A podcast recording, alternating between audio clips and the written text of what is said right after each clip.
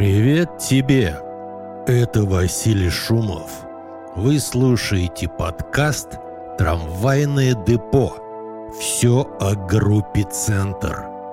Если у вас есть вопросы или пожелания по теме этого подкаста, вы можете прислать нам имейл на электронный адрес в трамдепо собака gmail.com.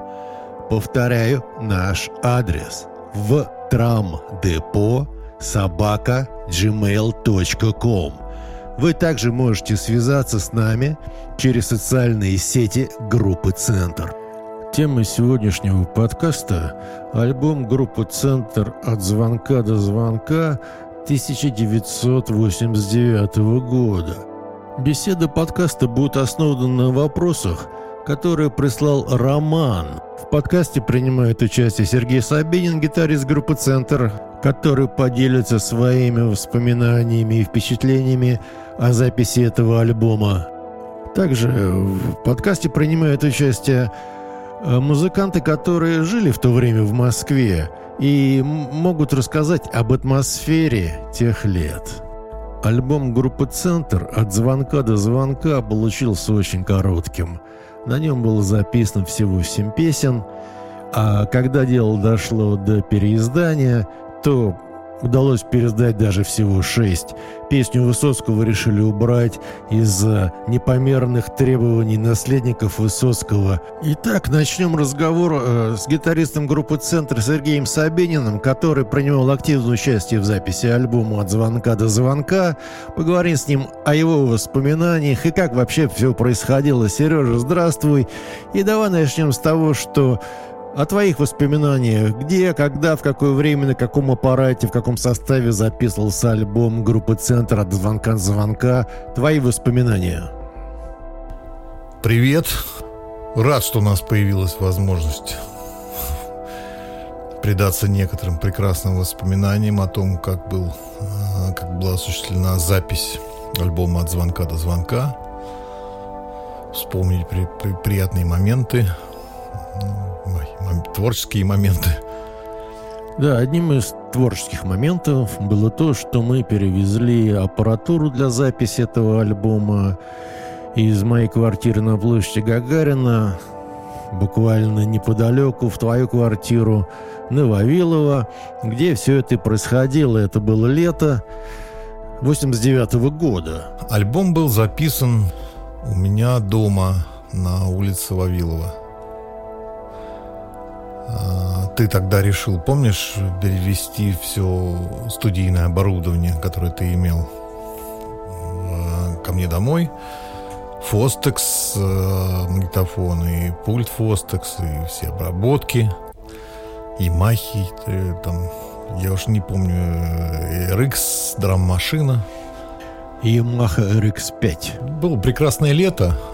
Мои родители Э, были на даче, поэтому у меня не было осложнений э, со временем э, и не было каких-то ограничений. Мы писались ну, практически круглосуточно. Ну, основное рабочее время было, конечно, днем, но ночью мы продолжали. В особенности с Иваном очень много мы делали по ночам. Иван Соколовский, которого пригласили в группу как клавишника. Один из э, основателей группы «Ночной проспект», известный человек, мой очень близкий друг, я с ним сделал очень много э, творческих работ, много записывались, дружили близко. Э, Иван пришел на смену Севе Матвееву. Сева совершенно замечательный. Э, клавишник и э, пианист, э, который играл еще со школьных лет в моей школьной группе. Очень такой, ну, я бы сказал, масштабная личность. Ну, сейчас тем более это понятно. Он академик, член Академии наук по медицине, онколог знаменитый. Но тогда он просто был замечательным музыкантом, потому что, как ты помнишь, не так много было людей, которые... относились именно к, к той плеяде музыкантов, которые могли бы четко и быстро схватывать э, э, вот те музыкальные вибрации, которые происходили в, те, в то время. Я не говорю сейчас, может быть, о, о классической музыке или о, допустим, роке, да, который к тому времени уже достаточно серьезно ну, имел достаточно серьезную плеяду людей, э, которые записывали эту музыку. Ну, то есть, но рок-клавишников, допустим, было очень мало. Особенно клавишников в стиле там New Wave музыки, которые мы делали, или там вообще, э, которые относились к какому-то новому, как это определить, к новому миру ощущению в плане игры на клавишах э, в современной музыке. Было не так много, не так э, легко было их найти. Вот Сева был одним из тех, кто с которым этот музыкальный язык в современной музыке давался легко. Э, но, к сожалению, потому что он учился на тот момент и переходил в фазу, так сказать, осуществления своих научных эм,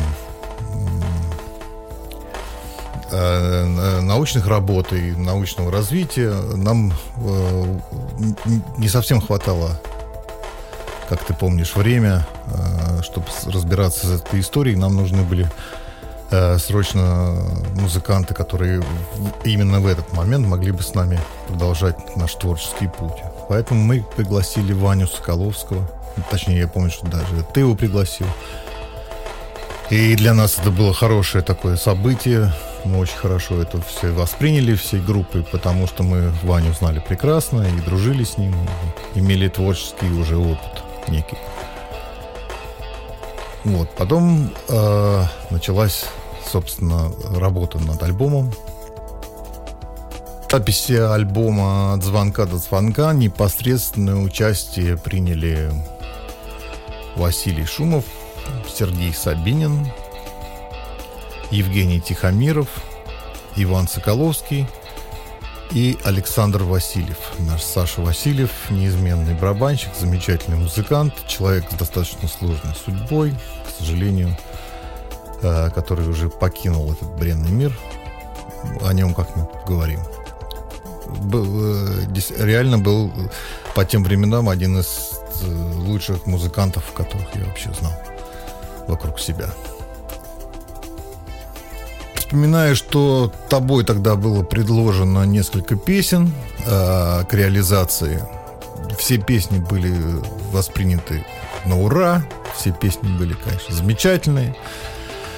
Все отражали некоторую э, схоластичность того времени, я бы так, наверное, сказал, да, некоторую переходный какой-то мом- момент э, э, и в общественном, и в политическом смысле, и в духовном. В общем, это 90-е, было понятно, начало. А, там это здорово было, а, как бы от, ну, отсвечено в, этих, в, в стихотворной форме этих песен. И я помню, что альбом был записан достаточно быстро – вот. Запись альбома сопровождалась какими-то нашими постоянными встречами, обсуждением. Э, мы и меняли э, очень часто даже структуру э, песни, я помню, и некоторые э, аккорды заменялись в связи с тем, что, допустим, я помню очень хорошо, что я написал соло в песне «Никогда никому ничего». И там был такой некий бридж. Я помню, что мы там даже поменяли какие-то аккорды, потому что э, ложилось вот так, а не по-другому. В общем, это был очень интересный творческий процесс, достаточно быстрый. То есть я думаю, что мы записали альбом э, там буквально там ну, за два месяца весь. Даже быстрее, возможно. По стандартам группы «Центр». Запись альбома «Два месяца» — это какой совершенно дико длинный период.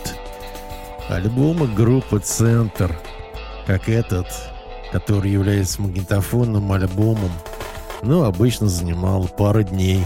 Некоторые альбомы записаны за одну ночь. Ну, иногда записывались э, в таком развесном порядке, когда приходили, собирались, но никогда не было, чтобы альбом записывался два месяца. А причина в том, что вот атмосфера 89 -го года, она как бы подразумевала сферу новых интересов у людей. И поэтому за пару месяцев мы записали всего семь песен. Ты не помнишь, почему так получилось? Вась, ну как ты помнишь, я думаю, что это заняло не более двух месяцев. И то, скорее всего, это было быстрее. Это все было летнее время. Я думаю, что мы справились за месяц, но просто были какие-то э, вещи житейского характера, которые нас отвлекали от скорости записи альбома. Да, тогда же тем летом мы посетили концерт группы Pink Floyd в Москве в Дворце спорта Олимпийский. И мне даже удалось немножко пообщаться с гитаристом группы Pink Floyd Дэвидом Гилмором перед этим концертом. Сереж, вот еще вопрос. А, тут, значит, пишут, что я сказал в одном интервью, что альбом «От звонка до звонка» можно считать плоть от плоти периода заката перестройки. И с этим связано, что альбом многие называют беспросветным и депрессивным. Как вы ощущали то время, как оцениваете его сейчас – то есть вот как мы с тобой оцениваем сейчас то время 89 -го года, можно было уже тогда понять, что страна катилась в пропасть, что надвигается катастрофа. О, ну, наверное, ты знаешь, я не согласен совсем э, окончательно э, с твоим определением этого альбома. Конечно же, э, да, начиналось вот это ощущение того, что Э, мы э, переступили какой-то новый этап развития, как, как страна, особенно как Москва, как город, на концерт, на, в котором концентрируются все основные веяния и движения современности, и политические, и социальные, и так далее, и тому подобное. Вот.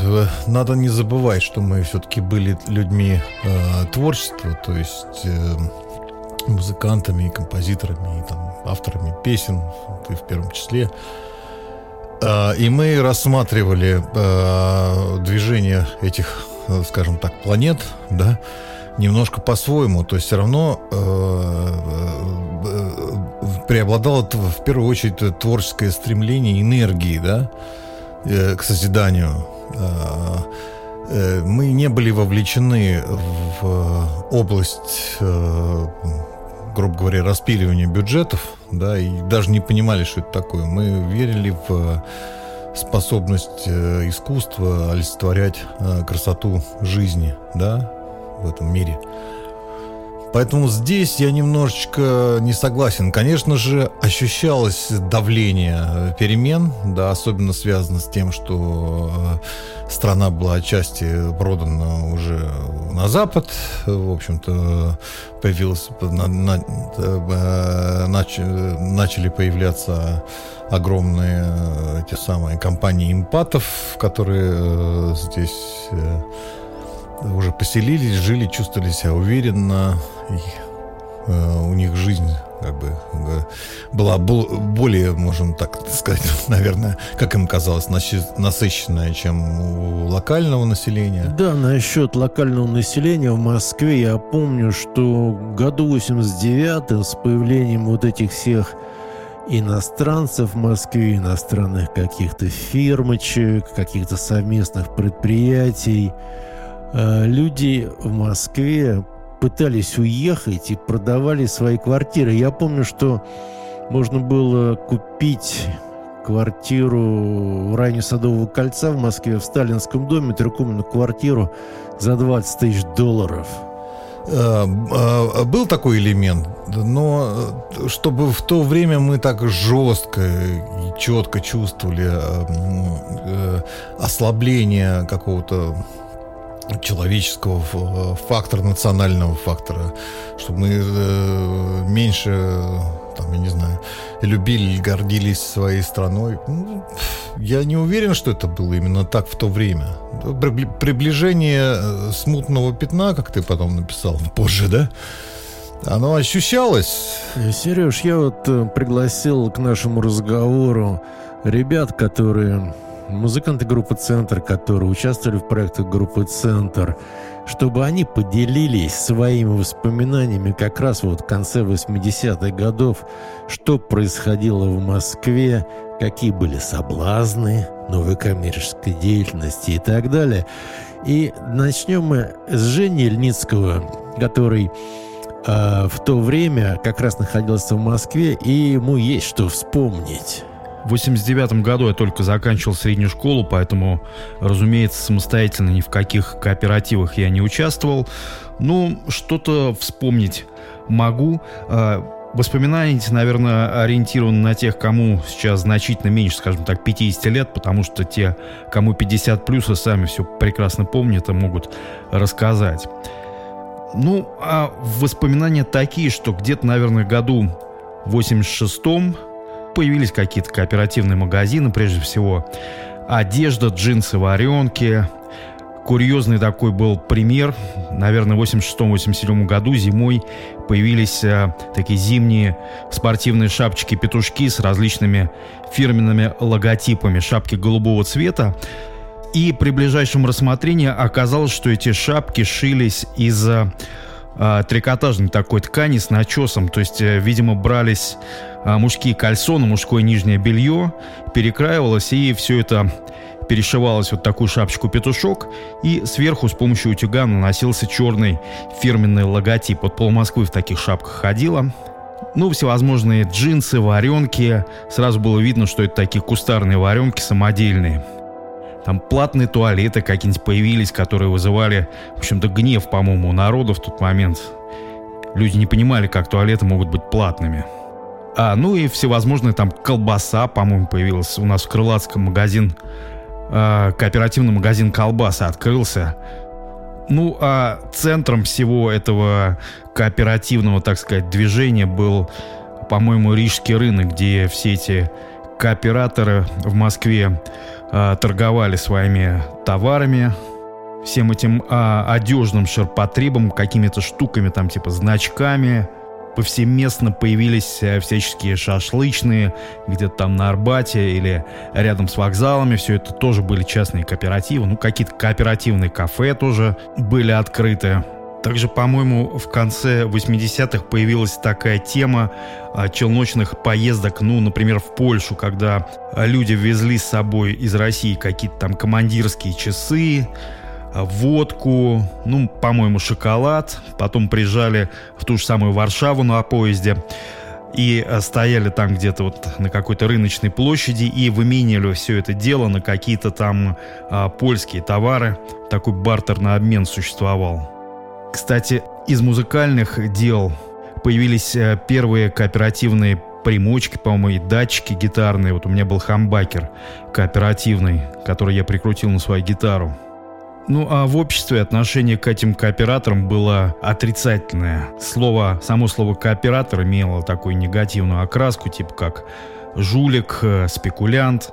То есть э, для советских людей э, заниматься торговлей считалось каким-то таким низким делом почему-то. Я до сих пор не понимаю, почему.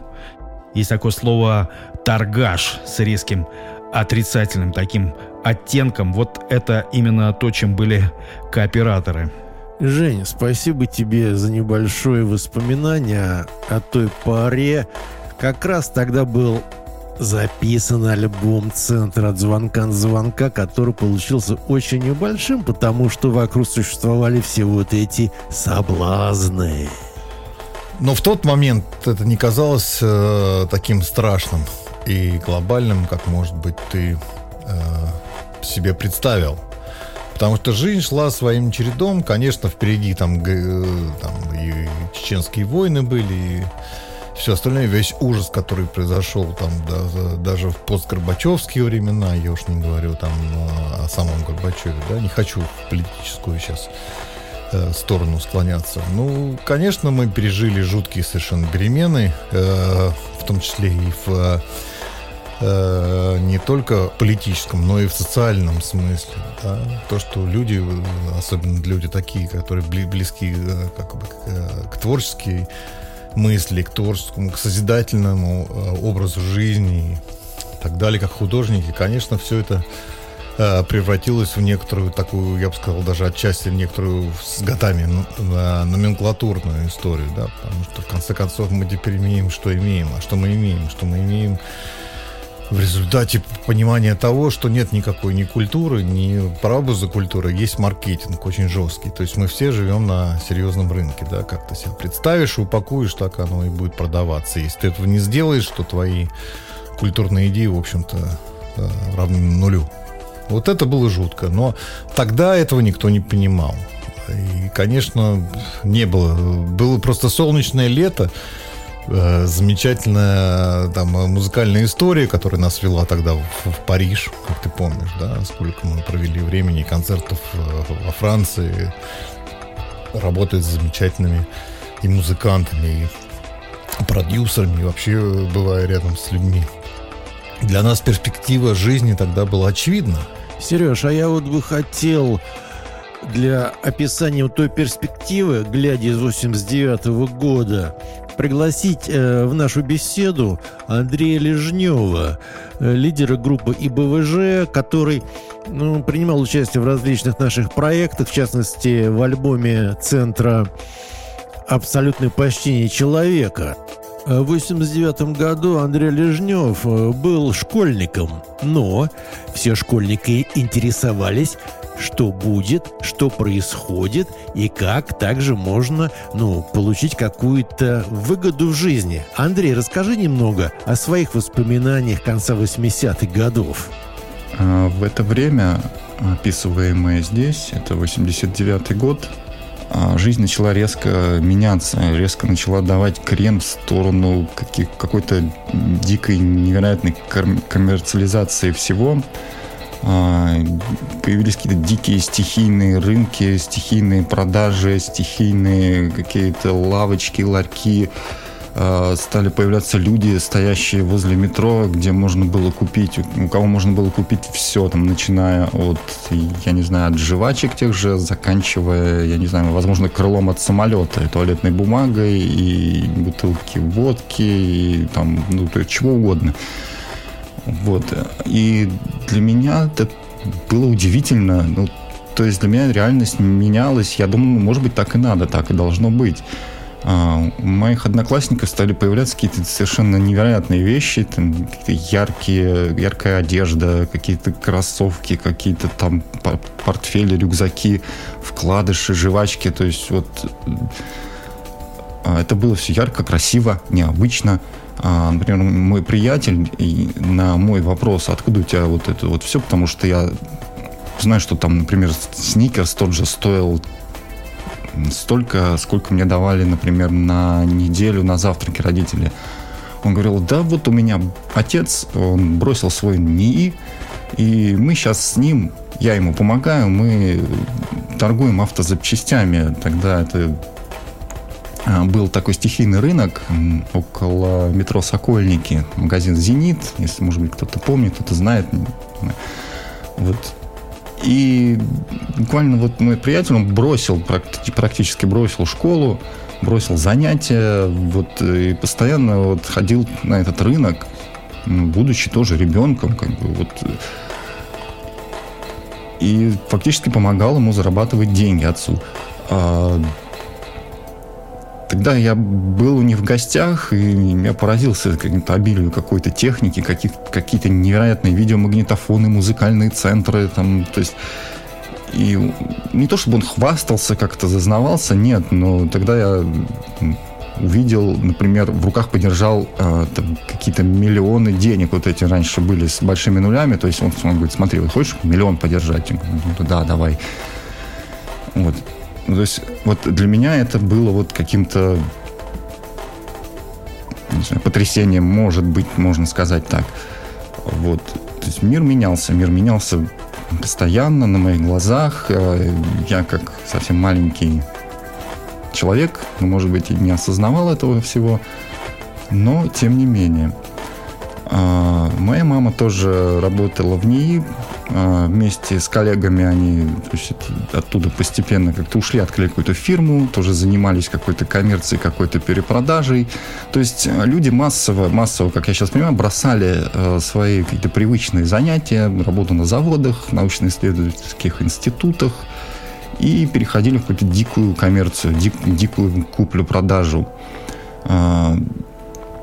Помню поездки на рынок в Лужники за одеждой, там вот это вот э, классическая встань на картонку, там померяй э, джинсы, ах, как тебе идет. То есть помню эти э, этих людей с какими-то вот этими клетчатыми баулами, которые, в принципе, до сих пор иногда где-то встречаются, но это как атовизм из 90-х. То есть э, я мало тогда что осознавал, скорее всего, э, сейчас уже по прошествии лет понимаю, что происходило, эм, понимаю вот эту всю как бы, интересную стагнацию, у людей загорелись глаза, загорелись глаза вот на эти вот какие-то яркие фантики, условно говоря, и побросав все, побросав все свои привычные дела, люди занялись каким-то массовым, массовым обогащением – ну и теряли они также это все одноминутно, одномоментно, то есть можно было заработать там какие-то большие деньги и тут же вложить в какой-нибудь МММ, там, я не знаю, еще помню, Чарабанк такой был, или Хопер Инвест, и также все это потерять. Все это было наивно, как мне сейчас кажется, как-то по-своему мило, забавно, но было и было. Да, Андрей, спасибо за твои воспоминания с точки зрения школьника той поры, но все равно ты варился вот в этой атмосфере, и мы варились в этой атмосфере, и в этой атмосфере был записан альбом от звонка до звонка, на котором всего оказалось семь песен. Поэтому это очень важно, вот понимать, что тогда происходило и почему музыканты поддавались самым разным соблазнам, вот о чем рассказал Андрей Лежнев и Женя Ильницкий, да и, наверное, люди, которые вот нашего поколения сами имеют тысячи, наверное, историй про соблазны, как люди менялись из-за появившихся возможностей получения денег. Ну, в общем, подводя итог, наверное, я бы сказал так. Конечно же, э, было ощущение перемен, но э, то, что страна катилась в пропасть, э, именно тогда такого ощущения точно не было. Потому что все было солнечно, мир был прекрасен, были перемены, приезжали музыканты с Запада к нам очень много. Ты помнишь, да, мы встречались там в Зеленом театре. Э, вот. И мы ездили во Францию, в Бельгию, там, в Европу и вообще, что тогда было, в общем-то, не всем доступно. И, в общем-то, мы видели э, для нас, мы думали, что будущее именно таким и будет. Не уверен, что были вот эти четкие, э, ясные контуры такого, как бы, ну, э, окончательного, без, безысходного варианта да, для страны. Я, в общем-то, думаю, что и сейчас борьба идет на этот счет, но это уже политическая беседа. Не будем ее здесь продолжать, хорошо? Э, Сереж, вот следующий вопрос, э, который к нам поступил в подкаст, звучит так. Почему для альбома «От звонка до звонка» удалось записать всего семь песен – что мало для полноценного альбома. Э, от себя добавлю, что когда зашел разговор о переиздании этого альбома на лейбле «Союз Music» на компакт-диске, то появилась такая небольшая неувязочка лично для меня. Альбом длится всего 20 минут с копейками, а на компакт-диске время 80 минут можно заполнить. При этом был уже опыт объединения двух таких небольших альбомов в один компакт-диск. Это было сделано с альбомом центра «Однокомнатная квартира» и «Чтение в транспорте». Э, они получили общее название «Ранняя электроника». Как раз они уместили еще очень органично на компакт-диск. Э, в случае от звонка до звонка его не с чем было объединить. Больше не было у центра никакого альбома, такого 20-30 минутного, ну, чтобы заполнить все звучание компакт-диска, а выпускать на компакт-диске в диджипаке такую, как называется, маломерку не хотелось. Поэтому появилась идея дополнить альбом от звонка до звонка в этом же релизе на компакт-диске записью концерта группы «Центр» в Смоленске. Как раз это было в нашем том же составе, что на альбоме «От звонка до звонка» происходило в то же время. И как-то это получилось, на мой взгляд, удачно. Ну, ты понимаешь, я даже не знаю, как тебе ответить. Для меня, честно говоря, как для человека, который записывает сам альбомы и, и, выпускает их, для меня не было никогда ограничений. Я не знаю, что ты имеешь в виду здесь под этим вопросом. Семь песен, э, ну, это больше, чем достаточно. Их может быть даже три или пять. Это не важно, не, это никак не Э, в общем-то, не входит в конфронтацию с, с определением альбом. Но то, что мы тогда записали шесть песен или семь, я, честно говоря, не очень хорошо помню. Но это, это уже достаточно много.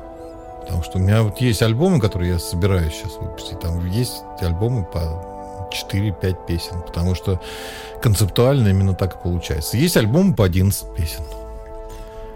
Если ты хотел бы все-таки меня спросить, что ты имеешь в виду, почему мы так мало записали и с чем это связано, что могли бы записать и больше, потому что я, конечно, помню, что у тебя песен всегда было больше.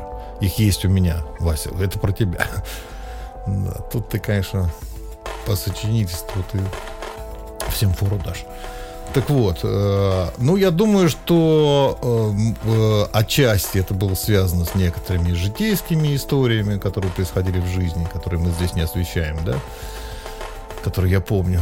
Отчасти, может быть, это было связано с тем, что у нас э, и в группе был какой-то э, какие-то перемены. Видишь, к нам пришел. Хотя это очень органично произошло, когда Ваня стал на клавишах играть с нами.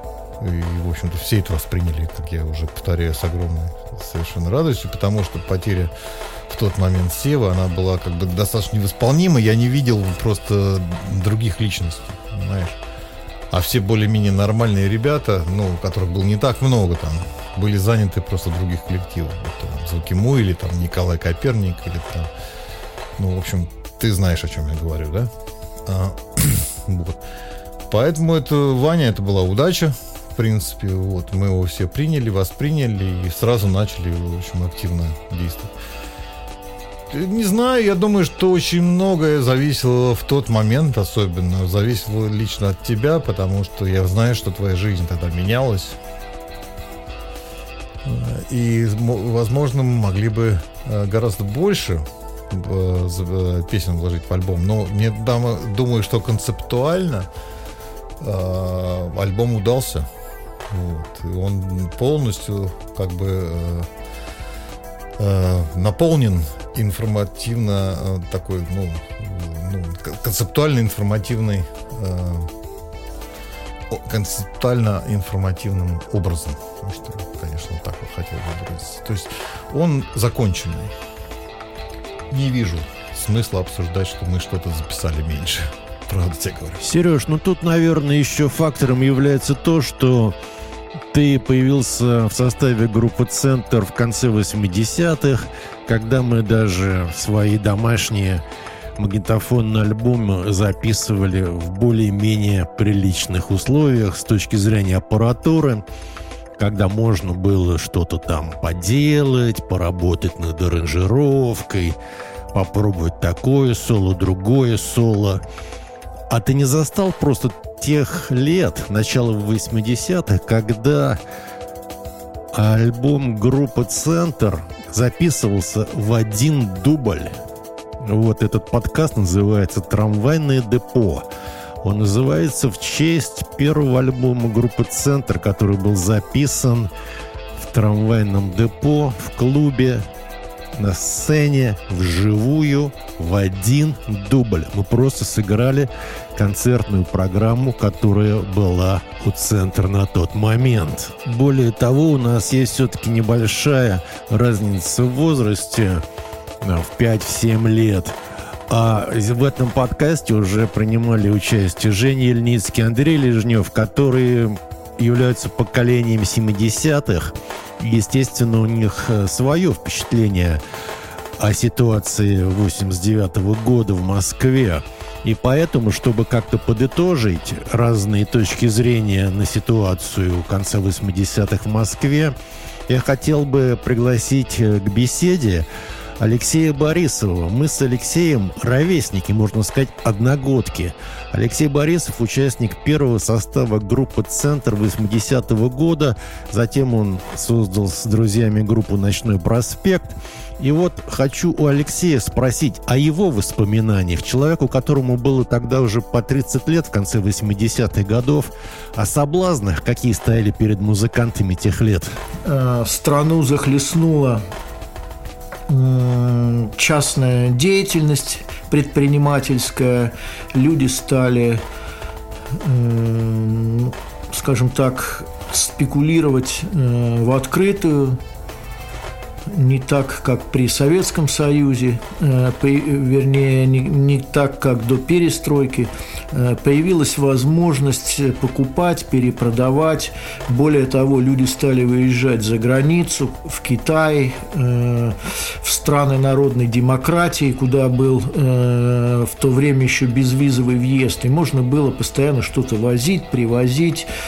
Я помню, поляки, например, вывозили в Польшу телевизоры цветные советские, а из Польши э, советские граждане везли различную косметику, бижутерию, какую-то одежду. Э, с другой стороны, конечно, население в основной своей массе стало нищать, если так можно выразиться. Ну и люди помоложе, э, более предприимчивые, с головой окунулись э, вот в это вот свободное предпринимательство. Ну и, конечно, это все коснулось еще и музыкантов. Уже к 89 году ситуация стала резко ухудшаться, и она, в общем, как бы была в такой довольно э, плачевной ситуации. И многие музыканты, в частности, ребята из рок-лаборатории, насколько я помню, э, рассказывали мне, что вот э, помимо того, что они они продолжали все-таки как-то играть и репетировать, они еще торговали какими-то часами э, в метро, э, в, в переходах. Э, кто-то привозил э, какие-то значит, какие-то шмотки и пытался их перепродавать.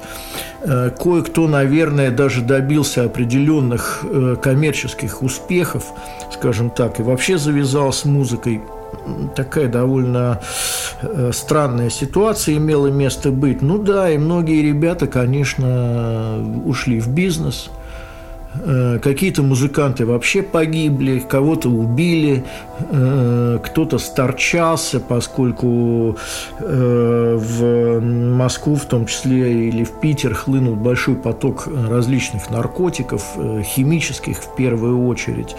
Вот. Так что ситуация такая была довольно сложная. Ну, действительно было обидно порой, когда вот музыканты, вроде неплохие ребята, Э, талантливые уходили вот в, в такой бизнес и бросали занятия музыкой.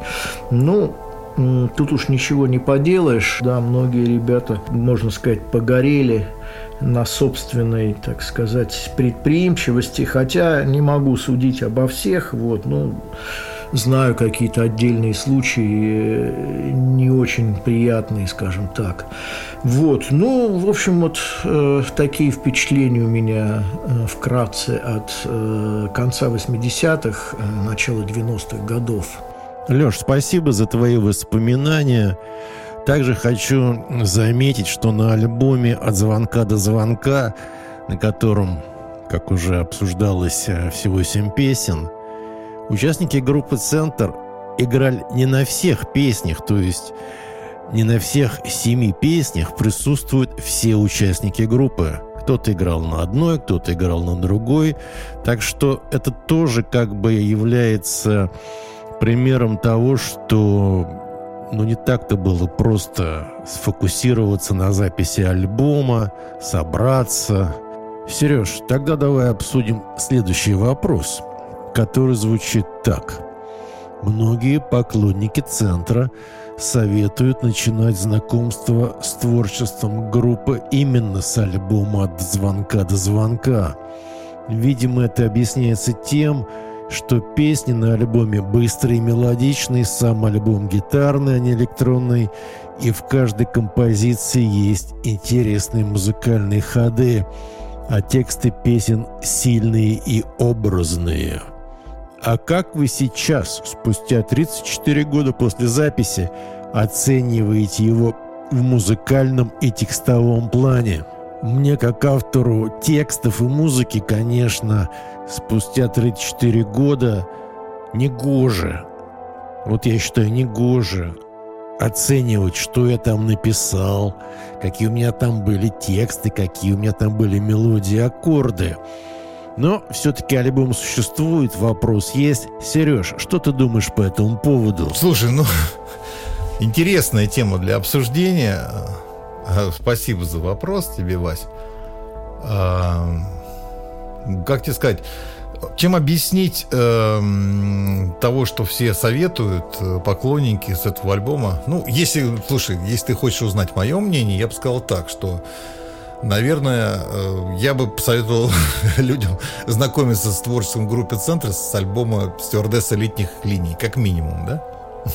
Это мое личное мнение. Потому что, э, ну, ты знаешь, да, сколько лет мы друг друга знаем, сколько, сколько мы э, состоим вместе в каких-то творческих отношениях и понимании.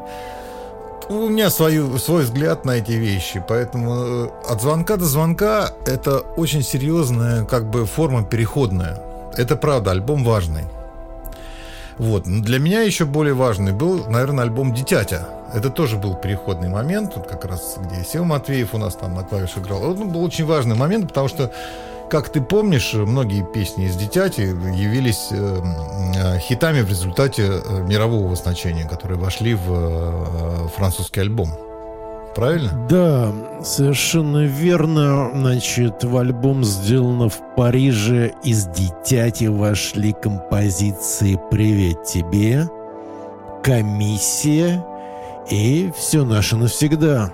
Я думаю, что мы э, в альбоме «От звонка до звонка» мы продолжали тенденцию, потому что мы так, на тот момент были уверены, и мы знали точно, что мы продолжим эту историю с французами, да, и что Э, они очень э, высоко восприняли и поняли наш уровень взаимодействия. То есть э, я, как сейчас помню, я разговаривал с Максимом Шмидтом, он говорил, что Сергей совершенно неожиданно, но мы не ожидали такого, что вы окажетесь ну, настолько востребованными в Европе, там, да, и что будут такие хорошие результаты. По сути, я же помню хорошо очень, что мы э, достигли ну, практически уровня там чуть ли там не золотого или платинового альбома в Европе.